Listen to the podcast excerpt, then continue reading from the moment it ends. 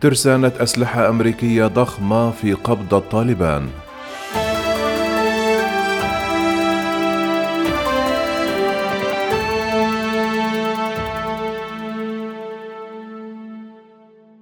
يعمل مسؤولو الأمن القومي في الولايات المتحدة على حصر قائمة الأسلحة التي قدمتها واشنطن إلى الجيش الأفغاني خلال عشرون عاما خاصة بعد ظهور عدد من مسلحي حركة طالبان وهم يحملون بنادق أمريكية ويقودون مركبات همفي وبحسب شبكة سي إن إن الأمريكية فإن المشاهد تثير القلق لدى المسؤولين الأمريكيين بشأن بقية الأسلحة. التي كانت بحوزة الجيش الأفغاني المنهار ومن المرجح ألا تقتصر الترسانة العسكرية الأمريكية التي استولت عليها طالبان على الأسلحة الخفيفة إذ يعتقد أن الحركة استولت على مخازن أسلحة تحتوي على ذخيرة ومركبات بما في ذلك المضادة للألغام.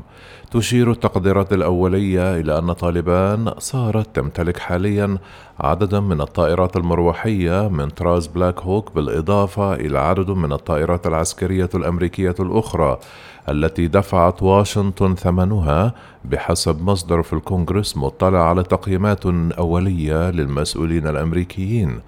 قال المصدر أن الأسلحة التي سيطرت عليها طالبان ربما تشمل عشرون طائرة مقاتلة من طراز سوبر توكانو مع وجود مؤشرات على أنه تم نقل عدد صغير من هذه المقاتلات من قاعدة جوية في قندهار قبل أن تجتاحها الحركة. ذكرت تقارير سابقة أن مسلحي طالبان استولوا على بنادق من طراز M4 و M16 وبنادق قنص من طراز M24 وأكثر من عشرون ألف قنبلة يدوية.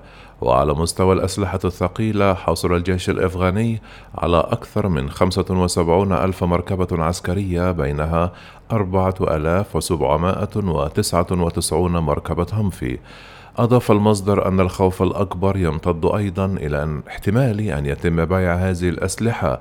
إلى أعداء الولايات المتحدة الذين يعتزمون استهداف الأمريكيين وحلفائهم.